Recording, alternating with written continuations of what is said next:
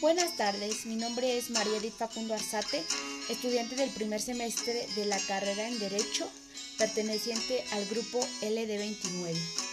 Hoy les hablaré sobre la aplicación de la lógica en el campo jurídico, por lo cual es importante mencionar en qué consiste la lógica. Por consiguiente, tenemos que la lógica es una ciencia formal que estudia la estructura o formas del pensamiento humano, como proposiciones, conceptos y razonamientos, para establecer leyes y principios válidos para obtener criterios de verdad.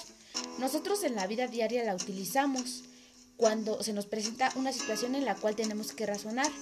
Primero que nada, para poder responder lógicamente a la cuestión planteada en cualquier situación, siempre y cuando sepamos que la respuesta es verdadera.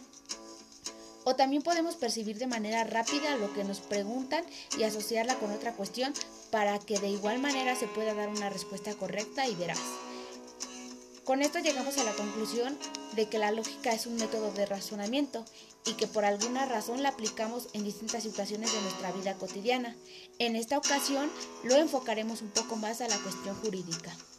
Ahora bien, tenemos que la lógica en el derecho es una herramienta que se encarga de examinar desde el punto de vista formal las operaciones intelectuales del jurista, así como los productos mentales de las operaciones, tales como definiciones, juicios y raciocinios jurídicos, desde la presentación de los hechos en la demanda hasta la redacción de los puntos resolutivos de la sentencia, pasando por la demostración cierta, veraz, todo el juicio se inscribe en el contenido de la lógica. Una de las ciencias que ponderó fehacientemente la utilización de la lógica como herramienta aplicada a la obtención de razonamientos lógicos jurídicos fue el derecho, de lo cual se derivó la aparición de la lógica jurídica. La lógica jurídica es una lógica material, es decir, sus reglas principales se encuentran en la lógica formal encaminadas a una disciplina como lo es en este caso el derecho. Hasta ahora el funcionamiento de la lógica aparecen los elementos básicos de ella, que son pensamientos y verdad, pero falta mencionar el elemento del lenguaje, considerado por muchos de los versados en el tema de la lógica como un elemento más complejo en su estudio. Así pensamientos, verdad y lenguaje constituyen las estructuras internas de la lógica. La lógica jurídica es un método de investigación para entender al derecho.